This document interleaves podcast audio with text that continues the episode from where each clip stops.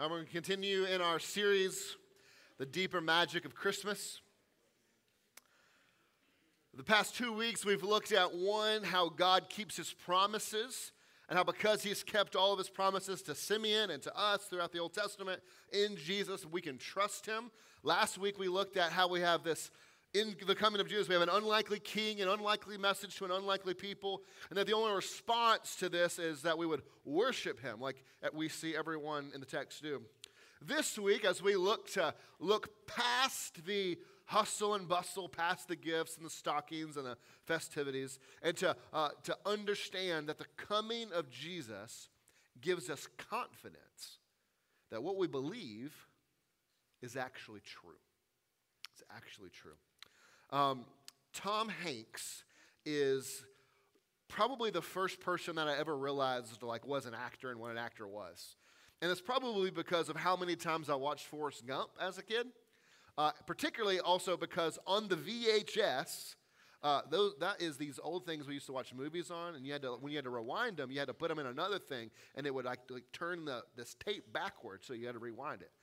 Y'all can Google it later.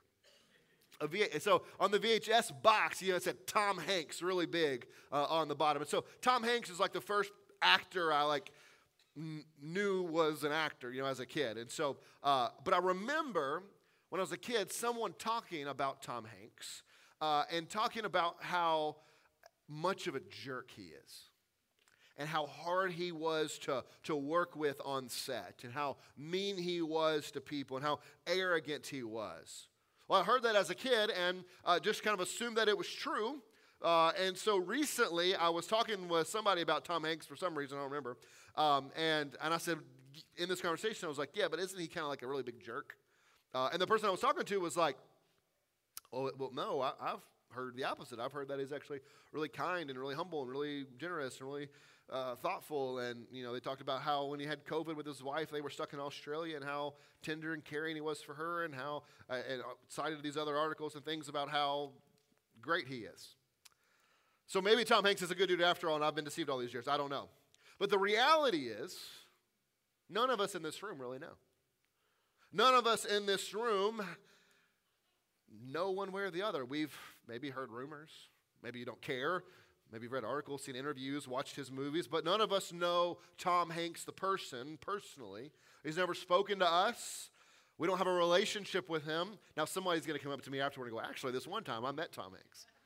But besides that person, none of us really know. We might have an opinion, and it's probably an uninformed opinion because we don't really know him as a person. And the question we have to look at this morning is can we know anything about not Tom Hanks, but about God, truly? Or is what we know about God just the rumor mill? Is it just speculation? Or is God actually knowable?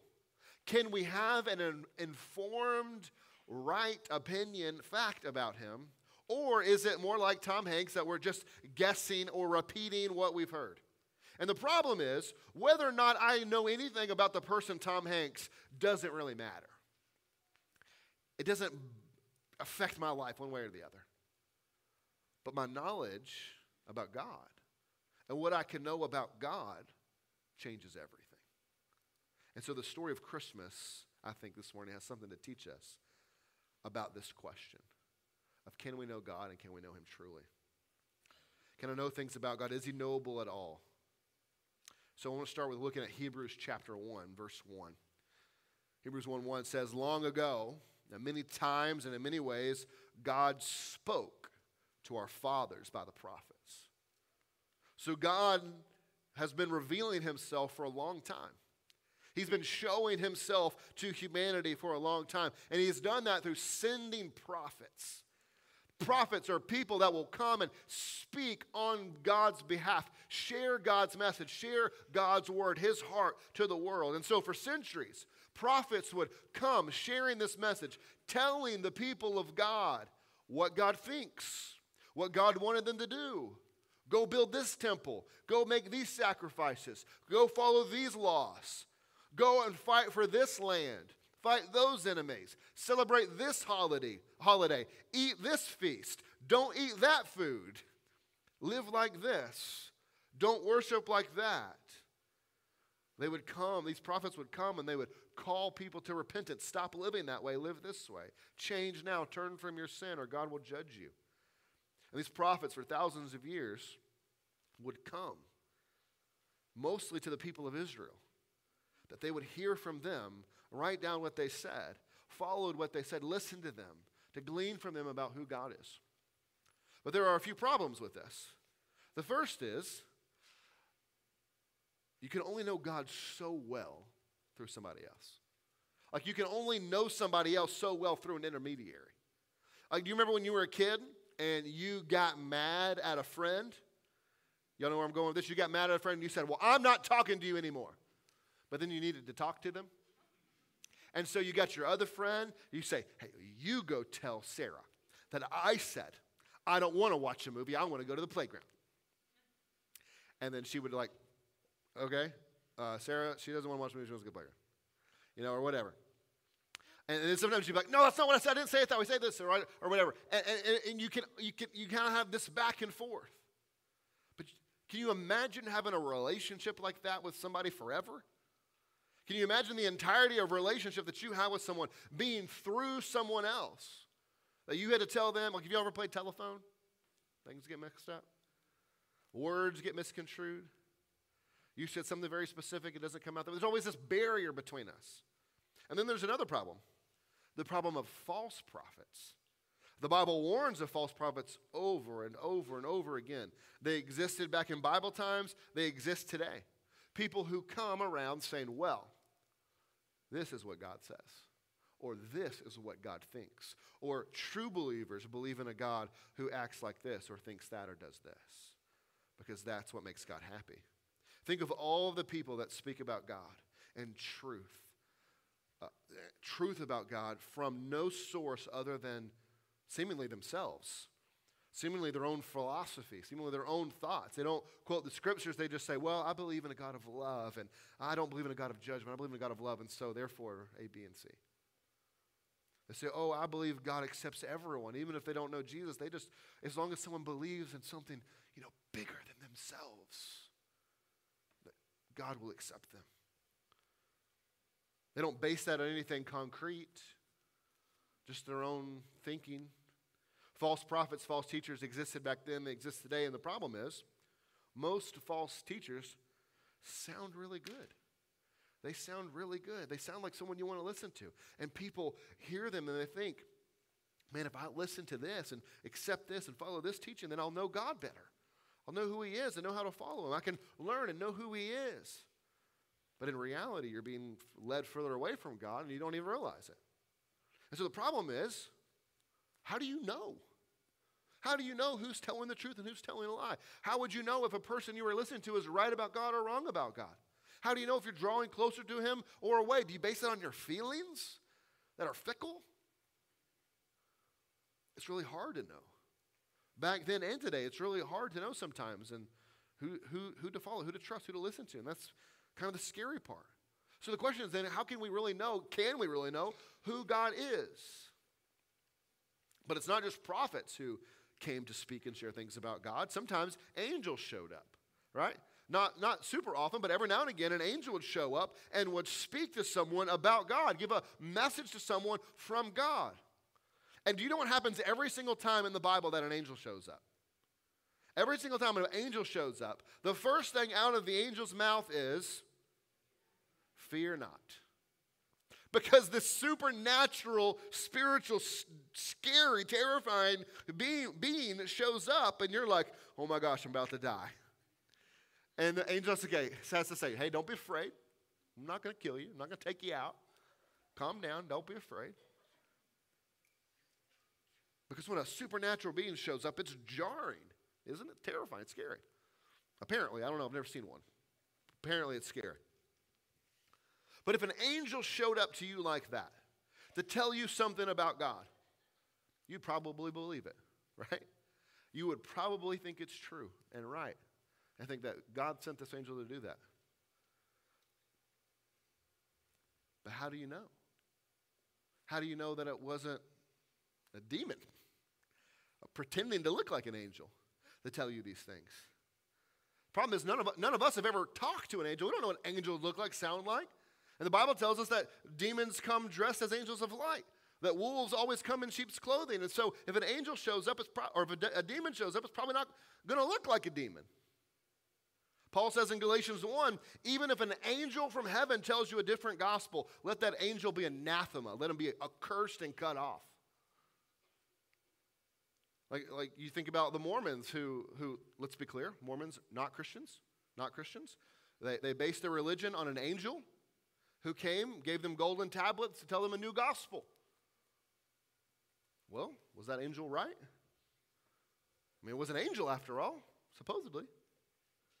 The point of all of this is to say there are a lot of people and even supernatural beings out there telling us who God is, what He thinks, what He's about.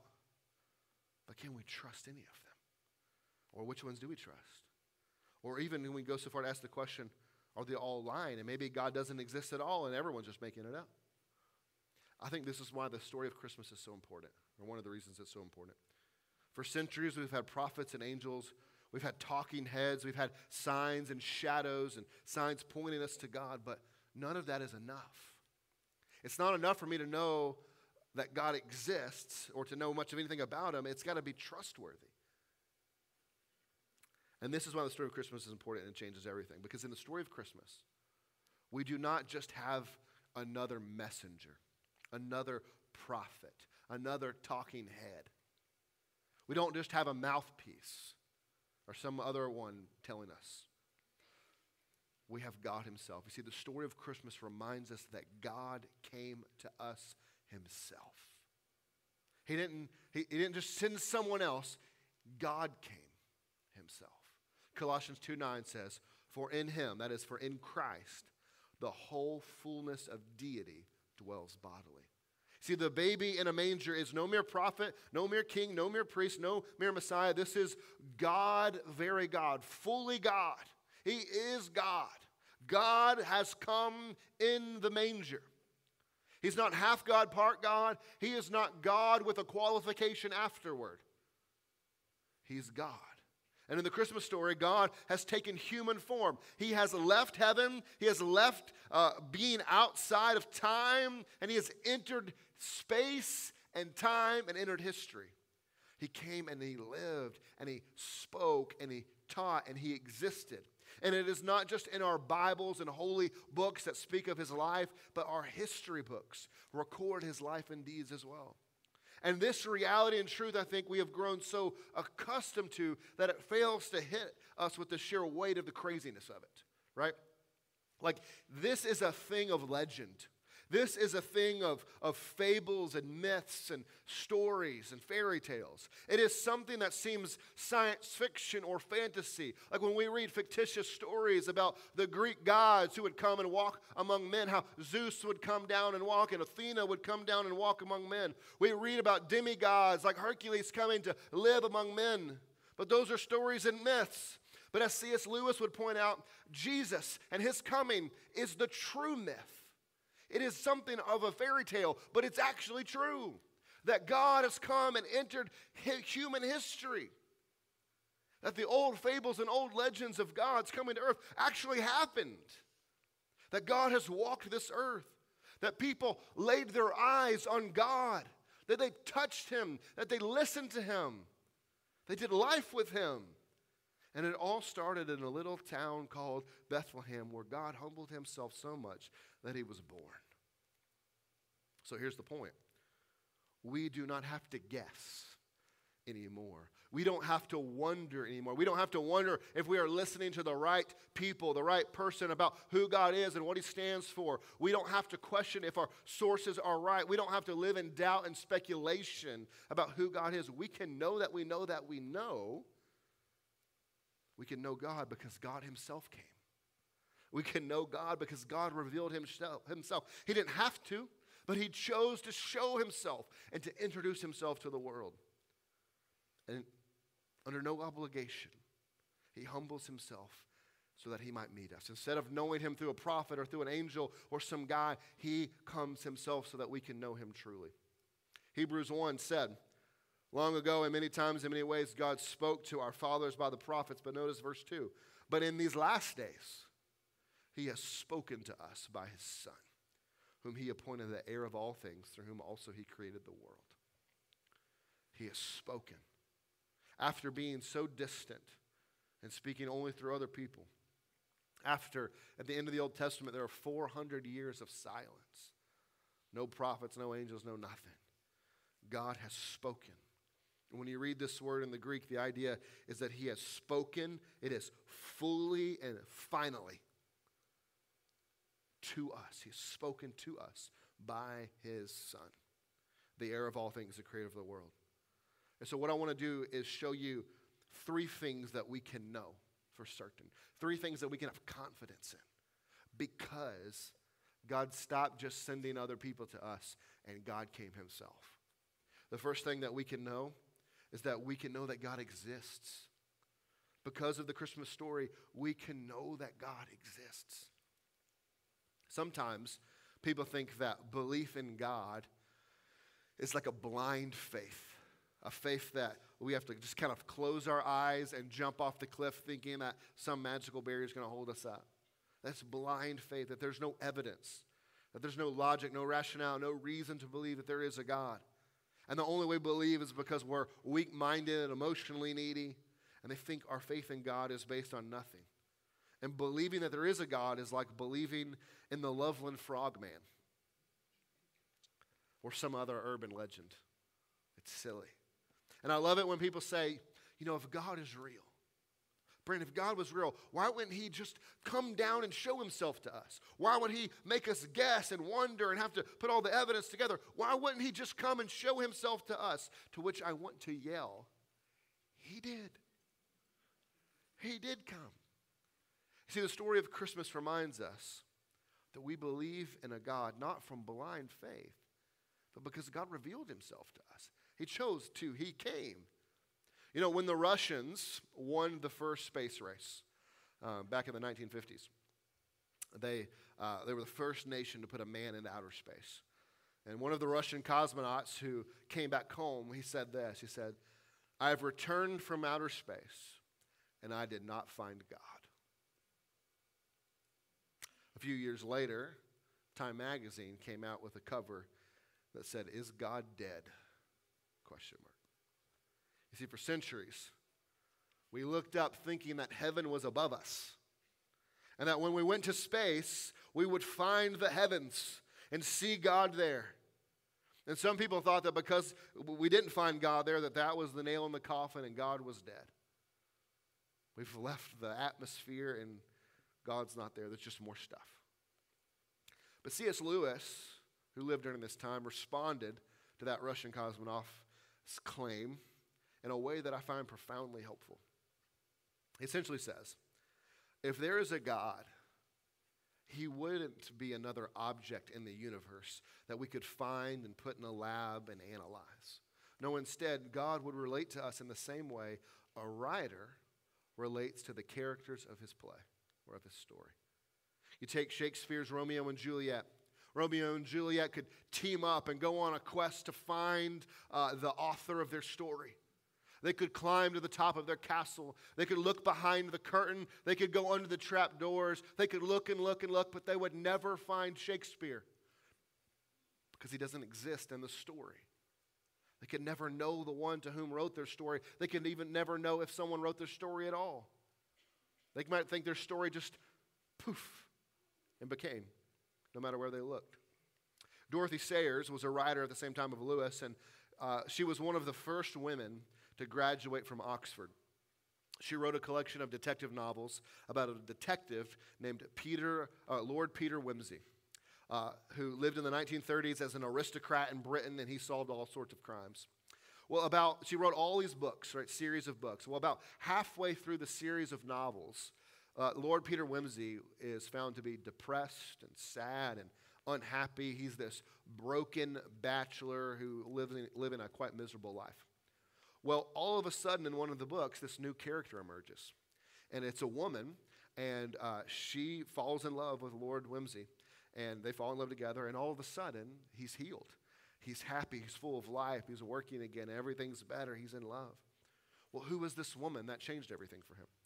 Well, in the book, her name is Harriet Vane, and she was, uh, in the book, Harriet Vane is, the, is a woman who was one of the first women to graduate from Oxford, and she is an author who wrote detective novels.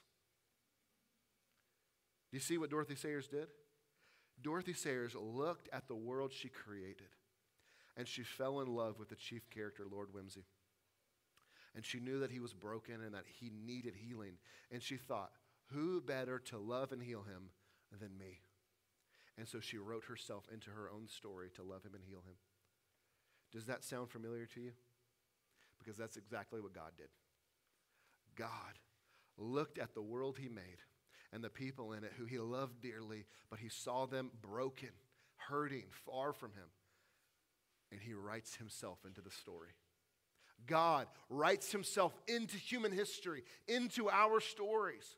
You see, the only way Romeo and Juliet could ever go on a quest and find that Shakespeare was real and existed was if Shakespeare wrote himself into the narrative, wrote himself into the play and the story. And Shakespeare never did that, but God did. God from heaven, writing our story, writing our history, wrote himself into the play and introduced himself to us so that we could know he exists. You see, the baby in the manger is the author writing himself into our stories. He's wrote himself in. God has invaded space and time. Now, some might say, well, that proves nothing because Jesus was just a man. He wasn't really God. Might have been a good teacher, they say, but that's it. And while we don't have time to go through all of the evidence about the divinity of Jesus, I'll give you the nugget from C.S. Lewis. He says there's only three options for Jesus if you take his claim seriously and what he said at face value, Jesus claimed to be God, he claimed to raise from the dead. So he is either a liar, a lunatic, or Lord. That's the only options you have. Jesus is either a liar, or he is a lunatic, or he's Lord. He either lied about being God, he's a crazy madman cult leader, and you should avoid him at all costs, or he's telling the truth, and he's Lord and he's God. What Jesus cannot be is just a man and a good teacher that doesn't match the claims he made. So, the Christmas story and the birth of Jesus is God the Lord writing himself into our story that he might introduce himself to those characters he's written into the story of he's telling. That we could know he exists and that we could know he's real. So the Christmas story, one, it, it, lets us know, we can know that we know that God exists. And number two, because God has entered history and spoken, we can know what God thinks. We can know that we know that we know what God thinks. If I asked you today what you thought about Tom Hanks as a person, you probably have no idea. You probably have no opinion because you've either never met him or you've heard rumors or you've heard nothing uh, and you have a, a weak opinion or a strong opinion. But if I asked you what you thought about a family member of yours, if I asked you what you thought about your mom or your sister, you have firsthand information and you would have a strong opinion. And you might say, well, Let me tell you about my mom. My mom is kind and tough. She's a hard worker. She's sweet and compassionate. She stands for the truth and is unwavering in the defense of her children, and on and on and on. You could tell me who she is and what she stands for and what she's about. And if I were to ask you what you thought about Benjamin Franklin as a person, you might have no idea. But you could go and read countless biographies and his autobiography. You could read firsthand accounts of those who knew him. And you could read his own words. And you could form a pretty strong opinion about Ben Franklin. And so we come to the question about who is God. And we live in a world where, since the beginning of time, everyone has had opinions on who God is, on his character, on his nature, on what he stands for, on what he's about, on his rules, on his thoughts. And today is no different. There are preachers there are athletes, there are actors, there are radio show hosts and TV personalities who will give you their opinions about who God is and their thoughts on who God is and what He's for. But how do you know if they're right? Because people make stuff up all the time, people shoot from the hip all the time, they speculate. So, how can we know what God thinks, what, what He's about, what His character is, what He stands for, what He expects of us? Well, we have more than prophets. And we have more than angels. We have God Himself come in the flesh, who with His very mouth tells us all that we need to know to know Him and to follow Him, to live a life the way He intended it. And everything that God wanted to preserve about Himself, He preserved it in a book that we can read anytime we want. Sometimes people say, they just wish God would talk to them. I wish God would just give me a sign and tell me what he thinks. Well, he preserved a whole book for you, and all the things that you need to know about him are in it.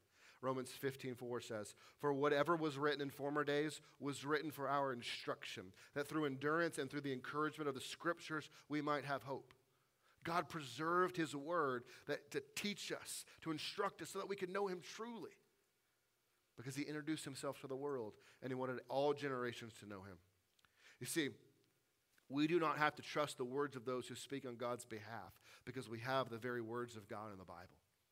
And see, to believe or disbelieve the Bible is to believe or disbelieve God. And to obey or disobey the Bible is to obey or disobey God. It is His very word.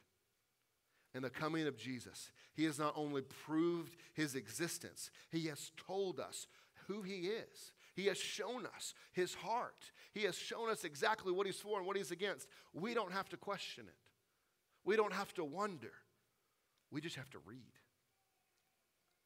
And so there should be no speculation, no guesswork, no erred opinion on how we follow Jesus, on how we enter his kingdom, on how we go to heaven. Jesus made it very, very clear how to follow him, how to go to his kingdom, how to go to heaven, which leads me to my final point. Because of the Christmas story, because Jesus has come, God has entered history, we can know that we know that we know that God loves us. You know, know knowing other people truly love us, I think, is one of the one, is a hard thing for us. Knowing that other people love us. I think we're, we're desperate to be loved, right? Even us gruff men in the room. We're desperate to be loved. And I think one of the reasons um, people, we say we love each other daily is because we're afraid that people will stop loving us, that they'll reject us, that we'll fail them and they'll stop loving us. And so, what do we do? We tell people we love every day. We get on the phone with our spouse and we get off, all right, bye, I love you. Why, they know we love them. Why do we keep telling them? Because we're, we're, we're scared that maybe, maybe they've stopped. We want to be reminded again. And so I think our experience as, our insecurity in other relationships, we bring that into God and we think, does, does God really love me? I mean, I want to know that He loves me and I think He loves me, but how do I know? You know, I, f- I failed God last week. I, uh, I keep messing up. I keep slipping up. I keep struggling. And I'm tired of me, and so I'm sure God's tired of me. And how do I actually know that He loves me? Romans 5 says this For while we were still weak at the right time, Christ died for the ungodly. For one will scarcely die for a righteous person, though perhaps for a good person one would even dare to die. But God shows his love for us, and that while we were sinners, Christ died for us. You know, there is a very short list of people I would give my life for, and all of their last name is Wilson. And they're usually over here, but they're sick today, so they're not over here. But very short list of people I'd give my life for. You know who I wouldn't give my life for? Almost everyone else. Particularly those people who hurt me, people who betray me, people who wrong me. I'm not giving my life for them. But do you know how I can know that God loves me? Because He doesn't just say, I love you, He shows it because He trades places with me. Someone who's failed Him, who has wronged Him, who has hurt Him, who has betrayed Him again and again and again. And he came not to just show us that he existed, not to just t- to tell us who he is and what he's about, but he came to redeem us, to save us, to trade places with us. He looked at me and he looked at you and all your failures and all your sin. From the time you were born to the time you die, he knew all of it. And yet, still, he said, I love them so much that I'm going to go die for them. I'm going to go trade places with them and take their punishment in their stead so that they may have life. You see, we can know that God loves us not because some preacher says so, not because some prophet says so. You can know that God loves you because God entered history as a baby on Christmas morning. And He came with one mission to save you by dying and taking your place, the punishment that you deserve. So I want you to think about the cross like this the death of Jesus on the cross is a constant I love you reminder from God. You see, when you forget and when you wonder if God loves you, if He's given up on you, all you got to do is take your mind back to the cross. Because the cross is God screaming from history I love you, and I've shown you, and I would do it again and again and again. It is our constant I love you reminder from God. Guys, the deeper magic of Christmas is that greater than all the gifts we give or receive this year, the greatest gift we've ever been given to us was that God entered history. He entered space and time. He entered our stories and he hasn't kept silent. He's spoken. He's spoken and sent in his son. And so we can have confidence that he's real. Uh, we can have confidence in who he is. We can have confidence that he, he actually really does love us. This Christmas season, I hope you will see past the festivities and remember that we are celebrating a truly wild and strange occurrence in history. That the creator of the world, the author of the world, wrote himself into our stories so that we could, with confidence, know him and be loved by him. Let's pray. Father, this morning we come to you and we're, we're thankful that we don't have to guess and wonder and speculate that you're real, what you're about, and if you love us. But that we can know. Because you are writing a story and you saw that you needed to enter that story to save us. Our history books tell of it. Our, the uh, tradition passed down tells of it. The book we have tells of it. We, we track time by your coming. Everything is screaming, pointing to your coming. And so we can know. But Father, there are some people in this room right now who, who have struggled to knowing, struggled knowing that you're real, struggling, struggled knowing what you're about, what you stand for, who you are. Some people in this room who have struggled to believe that, that a God could love them because of all of their failures but we don't have to rest. Guys, this morning, you don't have to trust in, in me. You don't have to trust in, in what other people say. You can trust in what God, who has come in the flesh, has said. And what he's proven by dying on a cross to shed blood to forgive you. What he's told us in his word, the words that he spoke with a real mouth in the real time that anybody who comes to him and believes that he died and was risen from the dead, believes that in their heart and confesses with their mouth, they'll be saved. You know, Jesus doesn't come to those who will clean themselves up and get themselves right and fix everything in their life and then you can come to him. Jesus came for prostitutes and tax collectors, drug addicts. He came for drunks and liars and gossips and adulterers. He came for homosexuals. He came for rapists and murderers. He came for me and you, idolaters. He came for the broken. And so, if you're broken in this room, Jesus has come for you. And so, this morning, would you trust in Him, rest in Him? And if you don't know him this morning, when we sing this song, I'm going to stand over here and I invite you to come and say, Brent, I want to know Jesus. And let me lead you into knowing him. It'll be my joy. If I can pray, for, pray with you about anything, I'd be honored to do that. Or let's just stand and sing together to the joys of Christmas that God has come. Father, we love you so much. In Christ's name we pray. All his people said. Let's stand together.